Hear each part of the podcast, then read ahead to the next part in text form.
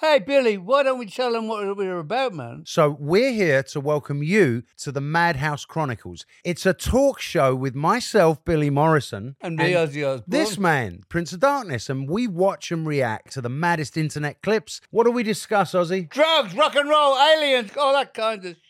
Drugs, rock and roll, aliens, and all that kinds of shit. Come and join Ozzy and myself. Visit osbornemediahouse.com to get special access to. to- Come on! What do you say? Do you think it's the wildest show on the internet? Oh, If you're in a difficult relationship, head over to my other podcast, Love and Abuse, at loveandabuse.com to help you get clarity on your situation. Life presents the toughest challenges. Every day you are faced with decisions that test your ability to express who you really want to be in this world. We're told to keep saying affirmations and keep thinking positively, but what do you do when that stuff doesn't work? Welcome to the Overwhelmed Brain, where you'll learn to make decisions that are right for you so that you can create the life you want now.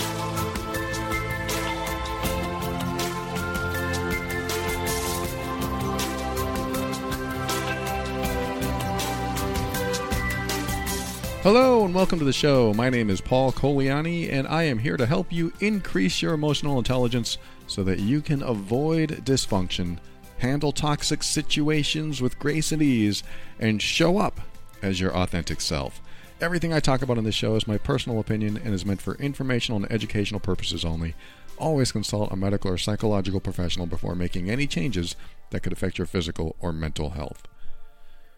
All right, I'm so glad that you are here. This is going to be a tough first segment for me. For you, it might, well, maybe it might be tough for you too, but there's a question that has come my way that I'm not too sure if I'm going to have the best response to because I don't know everything. I don't know every single answer to every single challenge that comes my way. But the good news is, all she's asking for is my perspective. So I can offer that. I have no problem giving you a perspective. In fact, that's what I try to do. I give you some insights, some perspectives, and then you do what you want with them because I believe in the power of choice. I believe wholeheartedly in the power of choice. In fact, the article I wrote on suicidal thoughts a while back, uh, many years ago actually, at theoverwhelmedbrain.com, talks about the power of choice and how it changed my entire direction in life. Just knowing I had a choice. Because there's a big difference in knowing you have a choice and believing you don't, or knowing you don't. If you know you have no choice, your brain tends to, I don't know, stay very linear in one direction, knowing that the options are gone and that one direction is the only direction you can go because you believe you have no choice. But when somebody comes along and says, you have every right to do anything you want, you are free to choose. When somebody says that to you, or you realize it and you know it through and through, your brain no longer thinks on a very linear path, it branches out. You start expanding your mind, you start expanding your thought processes, you go into a different world in your mind. You realize there's so much more you could do with your life and in your life. This is why it's important to always remember that in almost every situation you have a choice. I dare not say in every situation you have a choice because I don't know your situation. But there are many scenarios that we get involved in that we think we have no choice, but we do. And we think we have no choice because we probably don't like the choice that is available. If you are in a bad relationship and you believe you have no choice because you have no money, no place to live, uh, no support system, you may think you have no choice, but you do. You just won't like the choice that is presented. And the problem with that, I mean, there's many problems with that situation, but the problem with thinking you have no choice is that your brain doesn't expand enough to allow thinking that actually might get you beyond this situation or out of this situation because you believe you have no choice. It might be true. You may have no choice, but if you choose to believe you have no choice, then you're stuck. It's a rut in a record, and the needle can only stay in that rut. And it has to follow that rut until the very center of the record, for those of you old enough to know records. I think they're making a comeback, actually. But when the needle reaches the end of the record, that was the only choice for that needle, if you'll allow me to use this analogy. That was the only choice for that needle. It reached the center of the record and it ended. And in most record players, the needle would come back and go back to the beginning and then play over again. Or it would end and the needle would go back to home base. It would just sit in its cradle and sit there waiting for you to manually place the needle back on the record. But the record analogy tells us that there's one groove that you follow, and it's almost like everything is predetermined, predestiny, and you're going to end up at that final spot in the middle of the record because you have no choice. You can't get off. There are ways to bump the record and move the needle, but you might think it's still the same groove. I might be able to bump it back and forth. It might scratch across the grooves and it might go to another place on the record, but it's still the same groove. This is what no choice thinking does to us is it puts us in a groove or better known as a rut.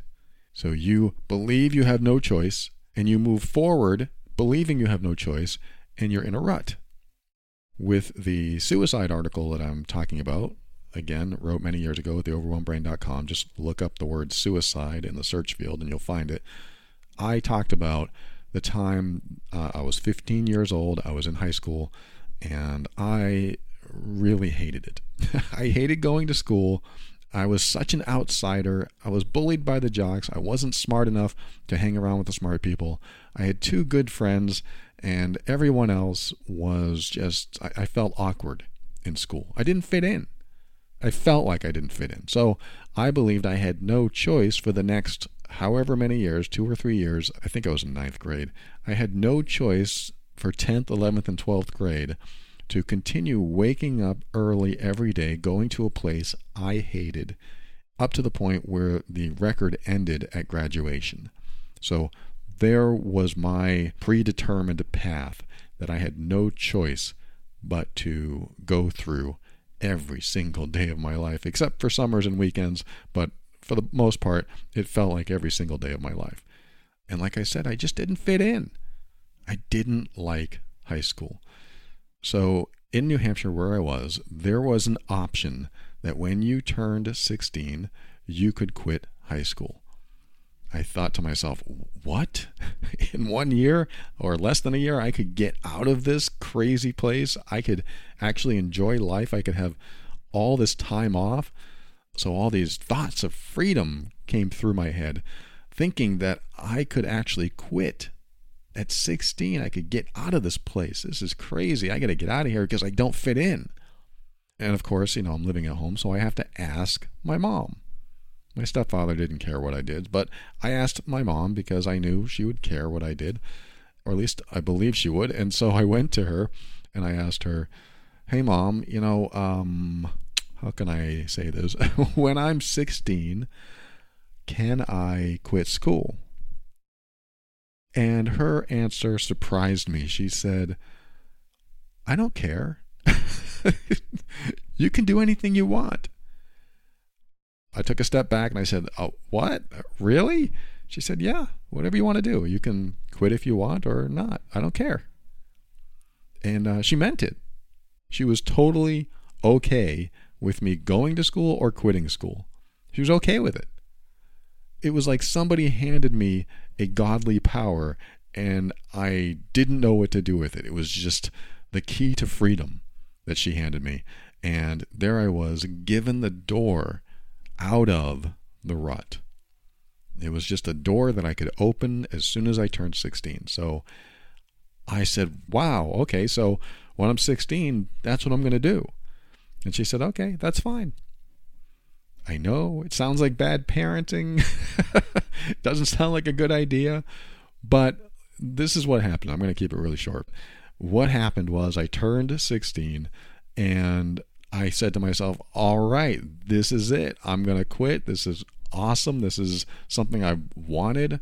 And this is when um, the ninth grade was just finishing up. I think it was, yeah, it was around May, and it was getting close to the end of the school year. So instead of quitting, I decided to just stick it out to the end of the school year. After all, I have a choice. I could leave any time. So the end of the school year came, and I finished it. And I knew that this is going to be the best summer ever because I don't have to go back to school. So 10th grade comes around, you know, it's starting, I think it was August, September, and the first day of school was coming upon us. And I said, you know, I don't even have to go. This is great. And there was a little voice in the back of my head and said, why don't you just go and see how it is because you've never experienced the 10th grade before and maybe it'll be better. Maybe it'll be better. And since you can quit any time, you don't have to stick around. So I thought, okay, you know, that's power. I'm keeping my power.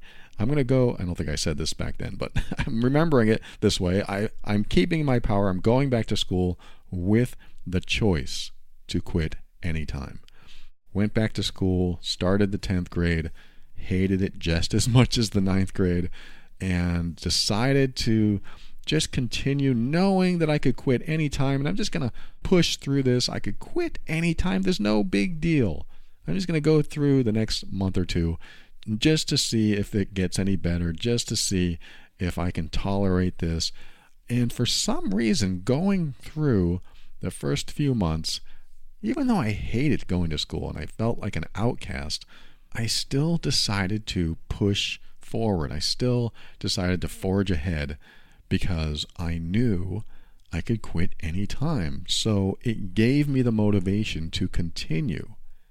Not that I wanted to, but for some reason, because I knew I could quit, I decided to move forward knowing that I could quit anytime, any day. And I think what was happening inside my head was I was giving myself permission that if anything terrible happened, that would be the day I say, See ya, I quit.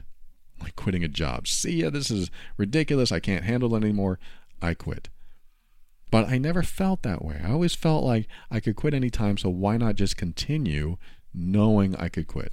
So that's what happened throughout the 10th grade and then the end of the school year. 10th grade is finishing up. And I said, you know, I made it through the 10th grade. This is great. I don't like school, but, you know, I made it through knowing I could quit at any time. It felt so different than the years before because the years before were forced upon me. But the 10th grade was not. The 10th grade was my choice. And I felt like I was in control of my life. I wasn't really, but I was. I mean, there are aspects of my life I was in control of. So 10th grade comes and goes, and now I'm in the summer again, and I'm thinking, okay, 10th grade sucked, and 11th grade is going to come in a couple months. Uh, I don't think I'm going back. You know, this is the time. I've done enough school. I know how to read and write, and I'm just not going to go back because I don't really need to. And I'm thinking I'm not going to really amount to much anyway. so 11th grade comes along, and here I am with that choice again. Well, 11th grade is starting, and I thought, you know, I have the choice to not go. And that choice is very empowering to me. And this is how I'm thinking now. That's not how I thought then. But thinking back, this is what it felt like. It felt empowering. It felt like I could do anything I wanted because I had permission to do it. I could do anything I wanted. So the first day of 11th grade comes, and I said to myself, you know, let's start the 11th grade and see what happens. Let's just see if it's any better. Maybe my junior year is going to be different. It's going to be great. You know, I've heard stories that your junior and senior year, those years just get better and better, and those are where all the memories are. So I thought, oh, okay, you know, all right, we'll start 11th grade knowing I could quit at any time. 11th grade starts. Still don't like school. I don't know if I said it sucked or not, but I think around this time, my ego started getting a boost because I bought a muscle car and I felt really good about myself. My ego was starting to replace my low self worth and low self esteem, and I was building my ego in a healthy way. But I still didn't like school, and I still felt like a dummy. I just felt like I did not fit in. I just wasn't learning at the same pace that the other kids were learning. So I I just kind of pushed through it and persevered and forged ahead. And then I asked myself again, do I want to quit? When I asked myself this time, I said, Oh, I'm so close to the 12th grade. Why don't I just make it to the 12th grade, my senior year, and see if it gets better, or maybe I can even graduate? And so I made it through 11th grade, and I think I passed all my classes. And uh, 11th grade finishes, and I have the summer. 12th grade comes, and the same question arises in my mind. I could quit any time, but do I really want to go back? And I thought, you know, I'm just about there. What would happen if I graduated? So I went back to school, 12th grade, persevered through the school, still didn't like it. I did have a little bit more enjoyment in my senior year, and I did feel like I fit in a little bit more. But since I already started the 12th grade, I knew that the question of quitting probably wasn't going to come up again because I was so close. Why don't I just make it to graduation? And I did. I decided to move forward knowing I could quit anytime. And I graduated high school and I was thrilled that high school was finally over. There is a point to this story. The story is that when you don't have a choice, Life can seem hard. It can seem like you're trudging through mud. It can seem like there's no way out, and it can seem never ending. And when I was in ninth grade, I felt like I didn't have a choice. And I knew the next three years were going to be a lot of suffering for me because I hated it and I didn't want to do it. But having the choice gave me a peace of mind that I didn't have before. It changed something about the direction I was going even though I was going in the same direction. It changed something about the way I felt about school, even though I didn't like it. There was just something different about knowing I could leave at any time. And so when I graduated and I looked back on the last few years, I said, wow, I, I can't believe I did this. I had the option to leave, and something inside of me convinced me to stay. I wouldn't even say convinced. It just reminded me that I could leave at any time. And that one choice is what got me through something I didn't want to do. I think this is probably one of the pivotal philosophies that I created in my life that changed my life forever. At that point, when my mom said, You can do anything you want, I don't care. She really did care but she didn't mind if I made the choice to stay or go. And that gave me the freedom to choose. That gave me the power to do what I wanted to do. And looking back at those past few years, knowing I could leave at any time, it enriched my life and it gave me a new outlook going forward.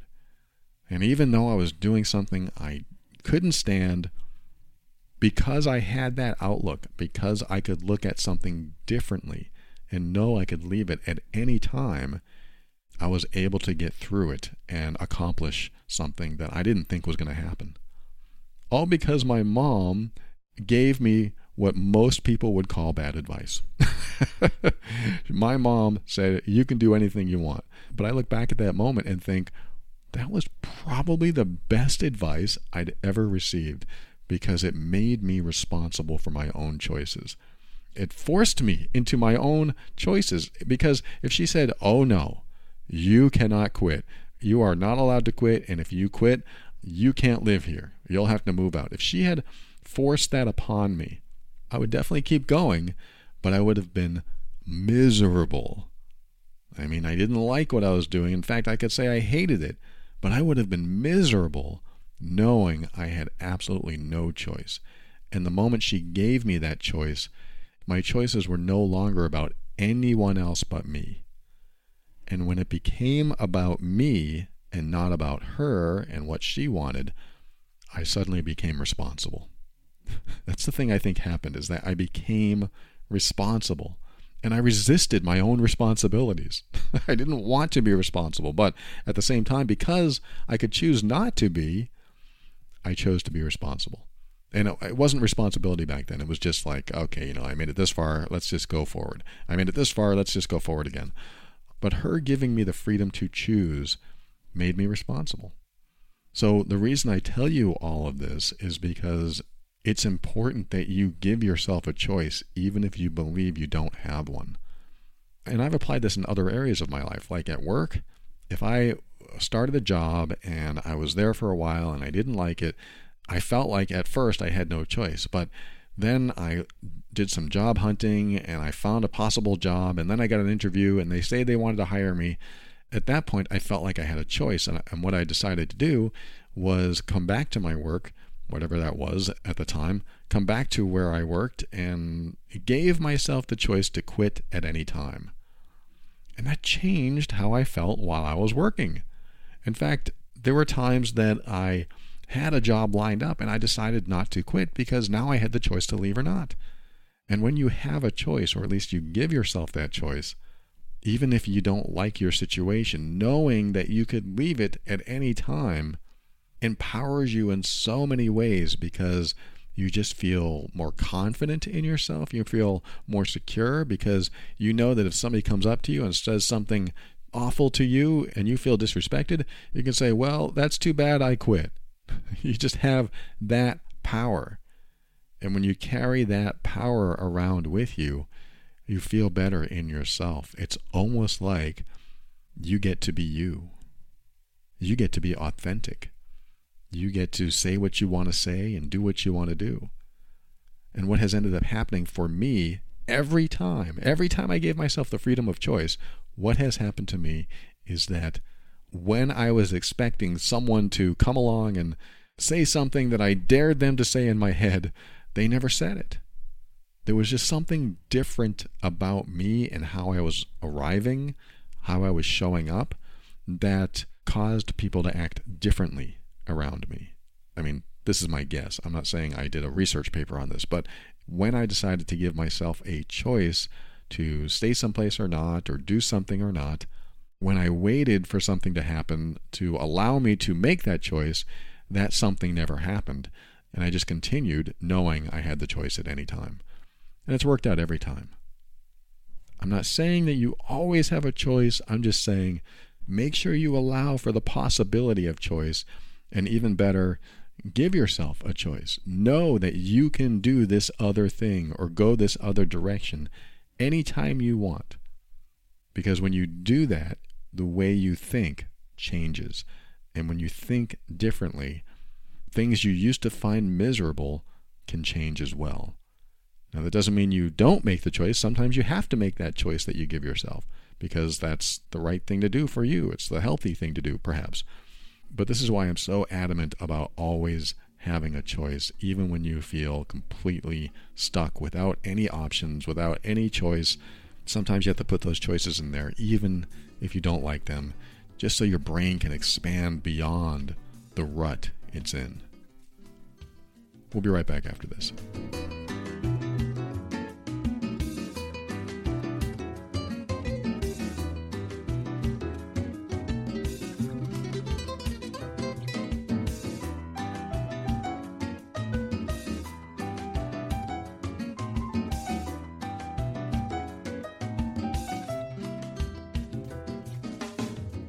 You know, I brought up that article on suicide, and, you know, I'm sure that kind of resonates with a lot of people listening right now. It certainly reminds me of what I went through in my early 20s, and I, I went through a, maybe a couple of years of suicidal thoughts. And fortunately for most people, it can be a stage of life that everything is falling apart and you're not sure what to do and you don't know a way out and you do feel like you have no choice. So, what do you do? And those are the kinds of thoughts that they can come up sometimes. And I want to make sure that you have all the resources available to you that you need. Yes, there's the suicide hotline. You can call them. If you're really thinking about it, definitely reach out to them. They, they have a website and they have a chat system and it's anonymous. But sometimes we're dealing with mental health and wellness issues that we just need to talk to somebody about.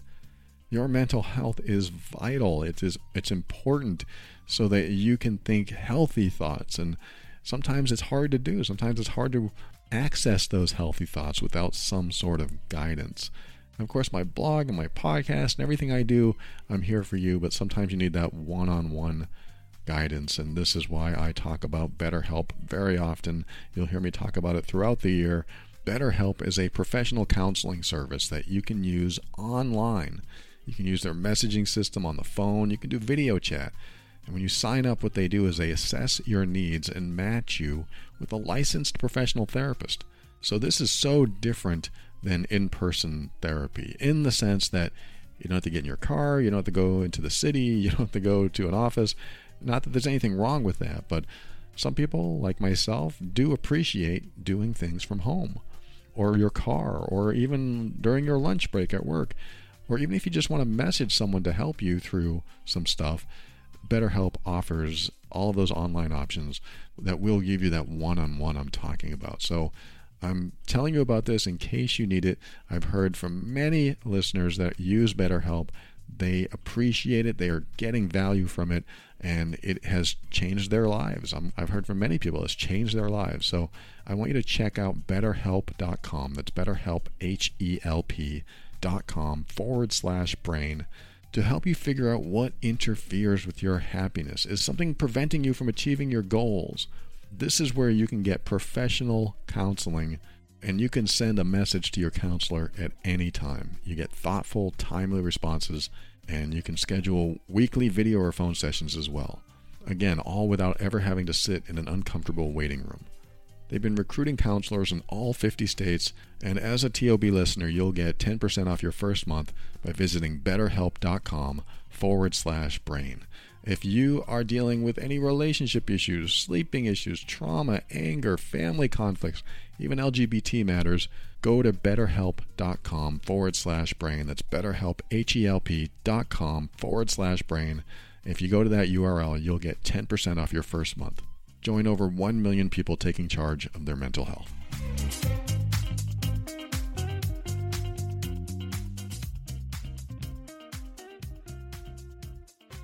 Welcome back. One of the reasons I dug into that old article I wrote is because somebody sent me a message. I'm going to read you this message, and um, this was the tough thing I was talking about at the beginning. In fact, I never got to it. The first segment. The first segment, I said there's something tough that I'm going to talk about it because I'm not sure if I have the answer. I don't know. I don't have all the answers. But let's see where we can go with this. This person wrote. Hey, Paul, I've really benefited from your perspective on things, and I thank you for that. The episode on judgment made so much sense to me and has helped me see things differently. The episode on suicide was very deeply helpful to me as well. A few years ago, my older sister killed herself as a result of an accidental overdose. She'd been sick for a while due to her torn relationship with my mom. My sister avoided the rest of the family, and we never got a chance to say goodbye to her. And then the following year, my girlfriend of six years told me that she wanted to break up with me because of my jealousy and insecurity issues. Yes, I admit that I can be jealous and insecure. It's something I picked up along the way. I had a few past girlfriends cheat on me, and two of them cheated on me with the same girl, a friend of mine, too. I wish I could take it all back, but uh, she moved out a few weeks ago. Before that, I felt like I was on this emotional roller coaster for over a year and a half just trying to grieve. Last year, my family found out that my other sister committed suicide in a hotel room. That sister also tried before and has been suffering from addiction and depression for many years. She just fooled everyone to thinking that she was doing okay. Four months later, my dog died. My rock for nine years was gone. My sisters were gone, and my girlfriend was gone. And I had never had to deal with all this loss in such a short amount of time. I'm definitely wondering why me? Yes, I know it's a lot to lay on you, but I'd really like to know your take on all this. I've also been seeing a counselor for almost two years now, which is good. I also wrote a book and I'm working on another one as a way to continue to cope and grieve. When all this craziness ends, I'm planning to start a podcast too. Thank you for your timing and for creating a tool that brings as much comfort as listening to a good friend's advice. Oh, thank you so much for sharing that. And wow, I mean, what do you do? Everyone is dying around you, and you're in the middle of a breakup. Everything is falling apart. This is the question that is very difficult to answer because we are all in a different situation. We all handle death differently, we all handle breakups differently and to address a couple things in your email before I tell you my perspective is definitely listen to my episodes on uh, jealousy and insecurity. We we got to work on that stuff. So if you're still working on that stuff, that's just a little side note.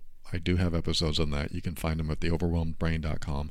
But let's talk about the main point of your message. It seems like you're becoming more and more alone in the universe and when I think about that, and I've done meditations on this, and I've shared this on the show before, but I've meditated on waking up being the only person alive, like the only human being on earth. Everything else is the same, but everyone is gone. I don't know if you want to call that Judgment Day. I'm the only one left, so uh, if that says anything. Uh, and uh, I wake up, and my girlfriend's gone, my family's gone and I just go through this process in my mind. What would I do next? What would be my next step? And I would leave my house. I would knock on the neighbors' doors. I would make phone calls. I would take a drive. I would go try to see if my family was around in New Hampshire. And I go through this whole meditation in my mind. And I did this nightly for quite a while just to get in touch with myself. And it was very helpful because who are you without anyone else in your life? This is something that I've considered for a long time where we have a lot of dependencies, we have a lot of emotional attachments with other people in our life. And when they come into our life, we start to identify ourselves as I and them. So I becomes we, and I becomes us, and our entire identity changes because of these people in our life. So when these people show up in our life, we start identifying as ourselves and this other person, for example. In my case, it's me and my girlfriend, it's us. And if she left, a part of me would leave with her because she is part of my identity now. So you asked for my perspective. I think what happens when we start losing people in our life is that a part of us dies if they die.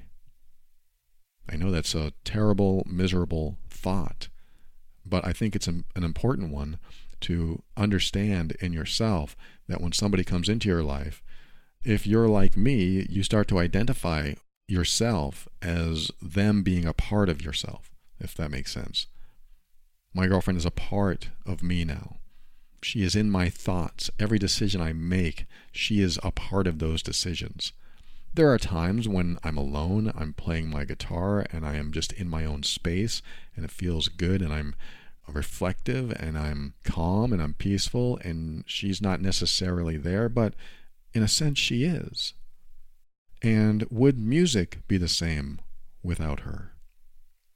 This is where that part of me, if she was gone, whether she died or just decided to leave the relationship or whatever, if she was out of my life, that part of me would be out of my life.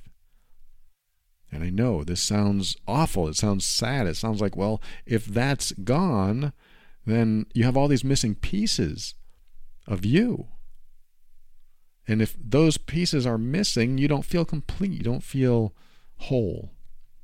And because of that, your perception changes, your feelings change. You're not maybe as happy as you were because with all these pieces missing, who are you? And this identity that you've lost, or at least pieces of this identity, if they're gone, again, who are you? What makes up you? And the experiences that you had with these people, they happen. They are part of your memories and they will always stay a part of your memory. But without a future with them, that piece of you is missing. And so I, I see these things happening. In fact, this is timely because I was just thinking about the death of my own father uh, several years back. He died of cancer at a very young age, 60 something, 65, I think. And I thought I was okay with it. I thought that I had grieved. I thought I had processed and healed and I was moving forward. But then I was talking to my girlfriend and suddenly I started crying. And I thought, whoa, where do these tears come from? Because I thought I had processed this. I thought I had healed from it. And of course, that sounds like an, an arrogant stance. Well, I'm healed from that, so I'm not going to cry about that. No, because that part of me is still missing. That part of me is still out there, and he has it, or he is it, depending on how you look at it. And that gives me some comfort and some pain. It's nice to know that that part of me is out there and I don't know where out there is. He passed on, and what does that mean? Where is that part of me now? But he was a part of my life. He occupied that space inside of me, in my mind, in my heart. And when that was gone, and that space freed up and left behind a hole, if you want to look at it that way, or a void of some sort, what has to happen is it has to be refilled with something else. So when somebody disappears from your life, whether they die or leave, and you have some sort of grief or some sort of missing component of you, that is going to involve grieving not only your identity but their loss and your you not seeing them anymore. And that's painful. There's there's pain involved in this loss and part of your identity leaving. Because now when you have thoughts your thoughts change. Now, when you think of the good times, the good times feel different because you know you can't have any more good times with them. You can still have good times, but not with them. So, this brings you back to yourself because as people in your life go away in whatever fashion, it opens up these spaces. It can create these voids, these holes inside of you and when those are present in you, you don't feel whole. So when the holes, H O L E, are present in you, you don't feel W H O L E. And this is all my perspective. This is all philosophically speaking, and of course, from the heart. Because having gone through similar situations where I've lost people I loved, I now identify with myself and as myself differently. This doesn't necessarily mean it's terrible and will always stay terrible. In fact, what needs to happen, and this is where I'm taking you with this, what needs to happen is now that you have this hole, you need to fill it with something else. And that filling part is what I might call purpose and meaning. What is purposeful to you? What is meaningful to you that you can start filling these voids in your mind and your heart. Because if they're not there to occupy those spaces inside of you anymore, and other people already occupy a space inside you somewhere, they're not going to replace those spaces. But when somebody is no longer in our life and we had love for them, then that part of us feels like it's gone. So, what I believe needs to happen and what I've worked on myself is we find purpose in ourselves. And that purpose starts to fill what's missing inside of us. It doesn't replace them. It just helps us feel more whole and gives us more meaning and more purpose. And a good example of that is what this person wrote and said, uh, I'm writing a book and I'm going to create a podcast. And I think that is a fantastic way to go because creativity helps the emotions come out. Creativity can give your emotions a voice. I've come on the air before and I've started crying and had to stop recording because I'll be talking about something that I'll get all choked up about and it'll be difficult to continue. Because here I am talking, I'm expressing, and I'm being authentic. I'm connecting with something deeper inside of me. Thinking of my dad. Are there still tears in there? Probably yes. If I go to that place, I'm probably going to access them. I had such good memories of my dad. And then we were estranged for 10 years because of some issues, but then we reconnected right before his death. And I was telling my girlfriend, I wish I had known my dad as the person I am today back then. I wish I could go back in time and be the person I am today with him back then because my boundaries are different now. I could talk to him from a much more mature place. I could see the toxicity before it happened and honor myself if it happened. There are just different ways I would talk to him today. So I do feel a loss that I didn't get a chance to talk to him and be with him as the person I am today. So that choked me up a few weeks ago. And I did have to kind of process that a little bit. But coming back to what I'm talking about here, when you lose someone in your life, yes, it does leave a hole, it does leave a space. And the grieving part is because that space is there, and grieving is necessary. And feeling angry might be necessary, and definitely crying and being upset, and maybe even screaming, and maybe even resentment that they did this, or whatever is in there, I think needs to be experienced. So when you go through something like this, some sort of loss, anything that's in there has to come out, at least be expressed. I'm not saying that you let it all go. Sometimes we hold on to pain and it hurts and uh, the people they're not in our lives anymore so we're going to feel the pain. It's still going to be grieving in small ways but it diminishes it decreases as time goes on. But it is important that whatever is in there comes out and the person that wrote and is writing a book and going to create a podcast is going to have an opportunity to express this stuff in ways that maybe I wouldn't have done when I was younger like when I was younger, I would hold that in. I didn't want anyone to see me cry. I didn't want anyone to think I was angry. I was the ultimate uh, chameleon so that nobody thought that there was anything wrong in my life. And that was not healthy. It was not healthy to hold that stuff in because, as you've probably heard me say before, the thoughts that you suppress and the emotions that you repress turn into depression. And when that happens, you stuff all that down, all these emotions that you have, and all these things that you should probably be expressing or at least screaming in your car if you just want to get it out. All of that stuff that's down there, all these repressed emotions, if they aren't expressed in some way, in the form of tears, in the form of writing, in the form of music, in the form of words, they don't go anywhere. And then they sit there and then they get piled on with other emotions. And sometimes the original emotions get buried, and then you have other emotions on top of that, and then you pile more emotions on top of that. And that's when you feel a different kind of void in your body, and that's the void of no emotion. I don't know if you've ever been depressed, but when you are, you basically feel numb. At least that's my experience of depression. I felt numb. I felt like I was totally devoid of emotions. What used to make me happy didn't make me happy anymore. What used to make me sad didn't make me sad anymore. I was just completely emotionless. And talk about miserable, that was miserable. That felt like no purpose, no meaning. What's the point? That's when those suicidal thoughts can come up, is when your head is the foggiest and you've not been able to express or release or process any of those emotions that maybe were stuffed down and maybe need to be expressed.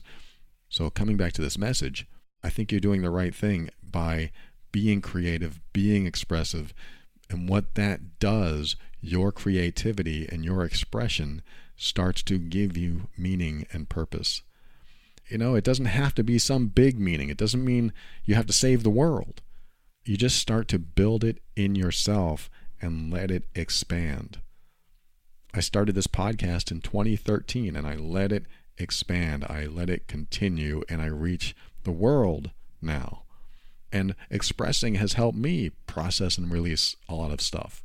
When I write, I process and release a lot of stuff. When I'm being really honest and vulnerable with the people I love and I tell them what's on my mind and how I'm feeling, and what I'm processing, that has helped release. In fact, one of the biggest releases I've had is in my mid 30s when I finally discovered and admitted how much hatred I was holding on toward my stepfather.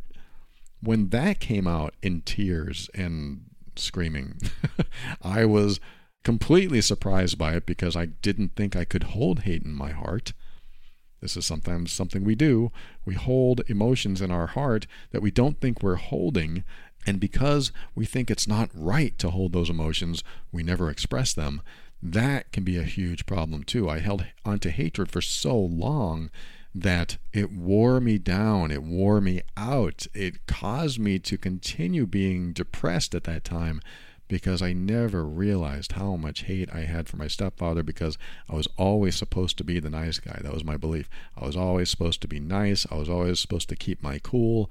I was always supposed to keep the peace. That's what my mom taught me keep the peace, stay neutral, be the people pleaser. And I did that over and over again.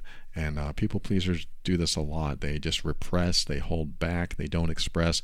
And because of that, they get burnt out, they get worn out, and they wear out their relationships. And they can become very depressed because they don't express.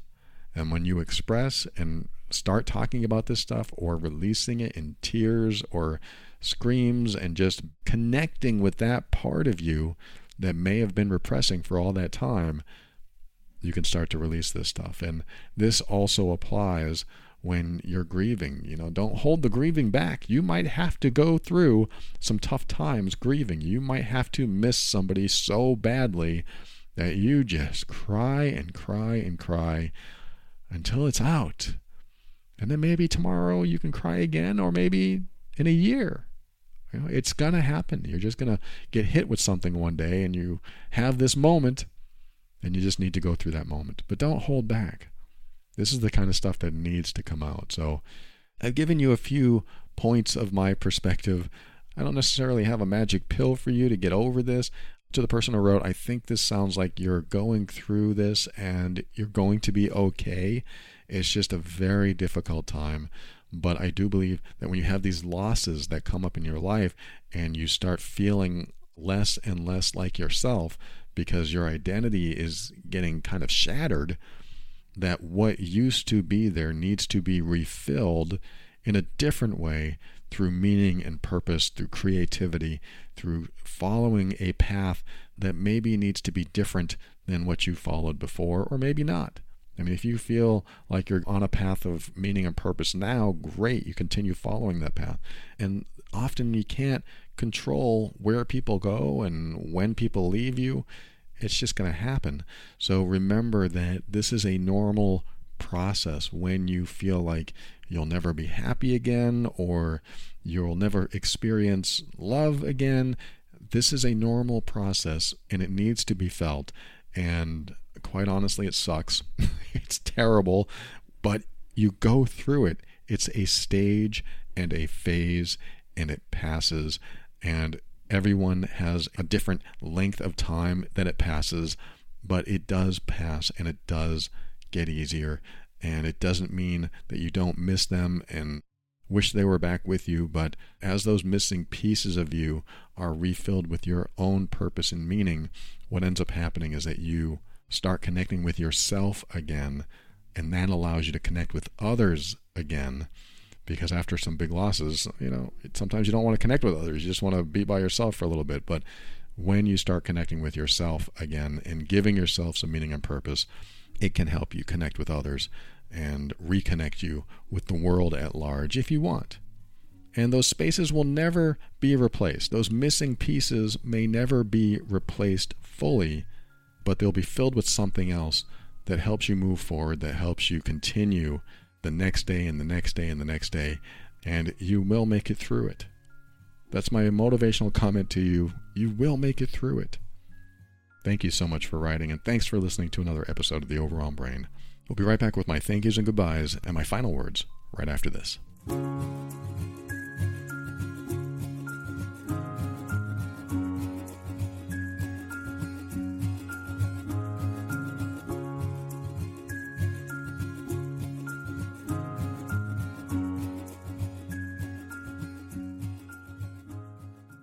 Thank you for listening to another episode of The Overwhelmed Brain. I want to thank our sponsor, BetterHelp. I think that's an important sponsor for today's episode. Go to betterhelp.com forward slash brain. Get 10% off your first month of this great online counseling service.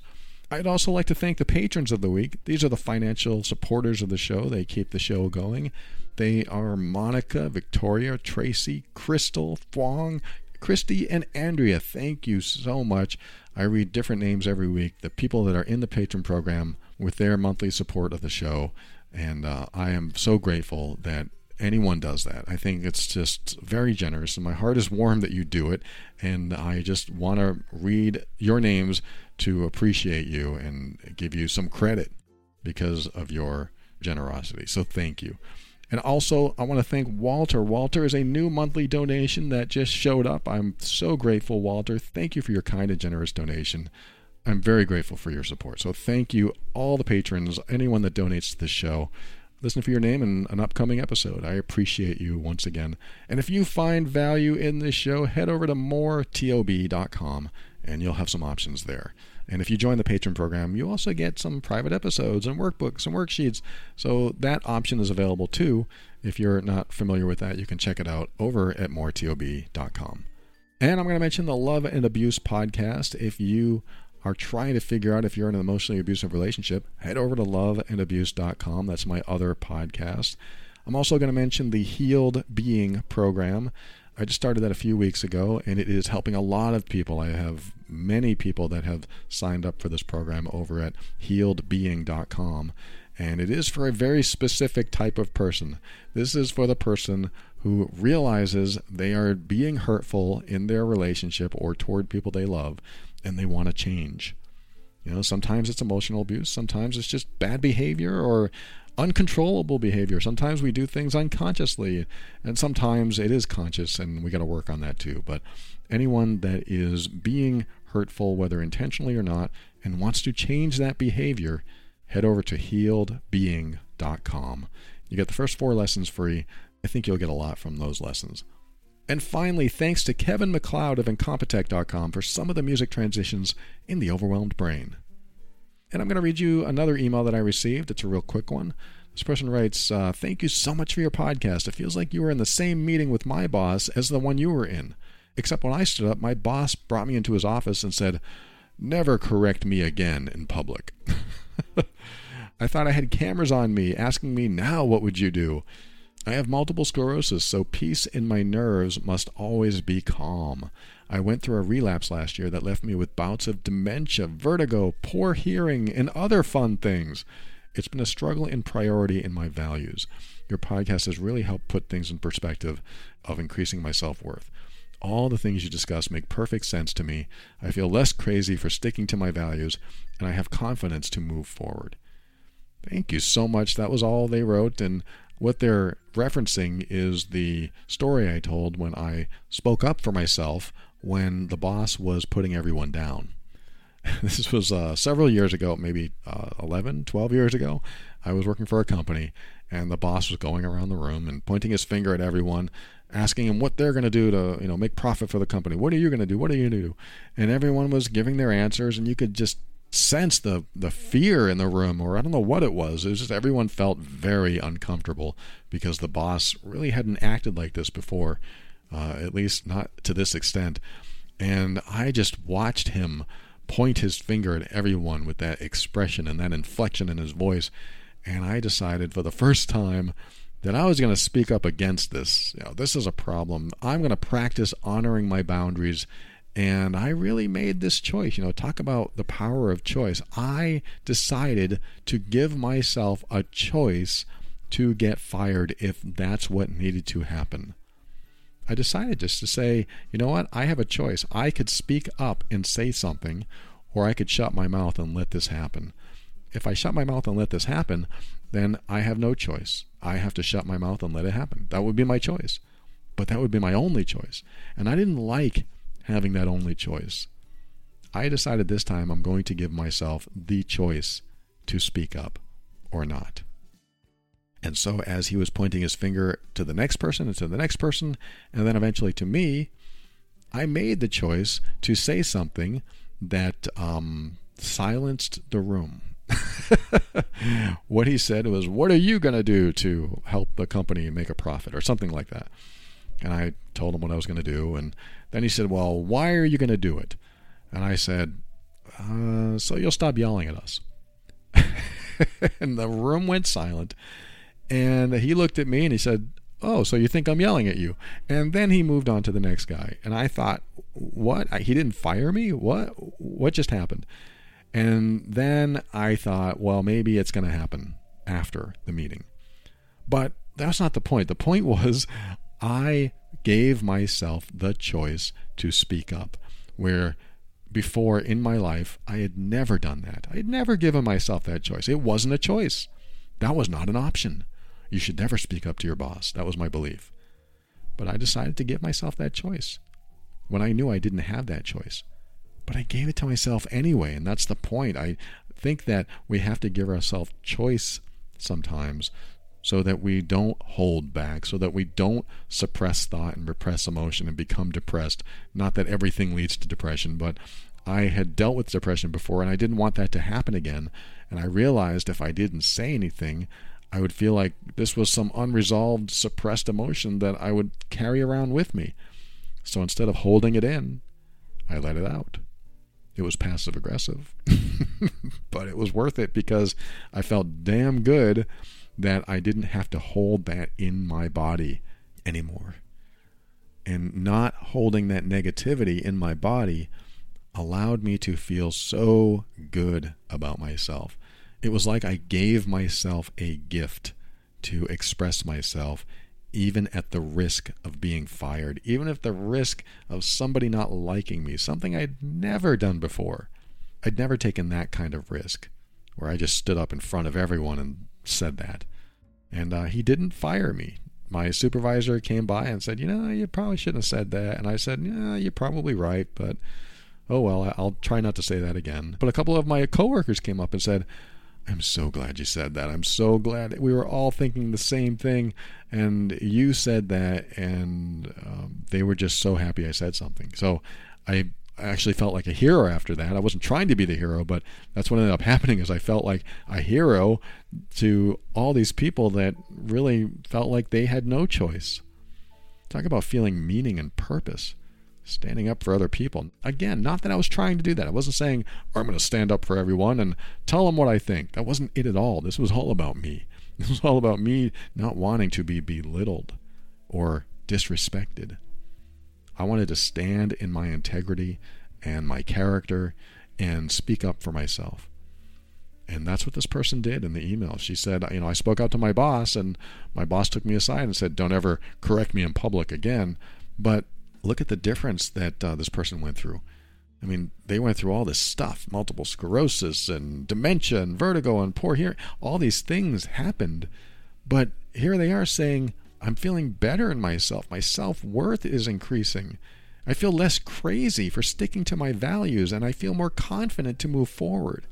I don't know if it's all because that person spoke up and said what they wanted to say, but whatever they're doing, they feel more comfortable in their own skin. And I, you know, I repeat that over and over again. When you can feel more comfortable in your own skin, you feel good being you, and you can express that you to the world life is going to have more purpose. You're going to feel like you'll be okay. This person gave themselves a choice. Instead of just staying silent, they gave themselves a choice. And I'm not saying that every choice is going to lead to the best outcome. Sometimes it doesn't. But my philosophy is to stand up for myself, stand up for my integrity, and be proud of who I am and not let other people walk all over me because I'd done that all my life. I had been the people pleaser, the chameleon, the adapter, the the balancer, Mr. Resolution, Mr. Fix It, and I'd never had enough self-compassion to say, you know what, that's a problem. That's a problem for me, and I won't tolerate that. I never did that for myself, and once I started doing that, my life changed. And I hope your life is great or at least getting better by the day, even if it's taking tiny little baby steps or giant leaps of faith, which I like to take. Either way, as long as you're going in the right direction, you're gaining forward momentum. I think that's a great direction to go. And if you don't feel like you're going in that direction, or no matter what you feel, always keep an open mind. This is what helps you step into your power so that you can create the life you want. Always take steps to grow and evolve. You are powerful beyond measure. And above all, And this is something I absolutely know to be true about you. You are amazing.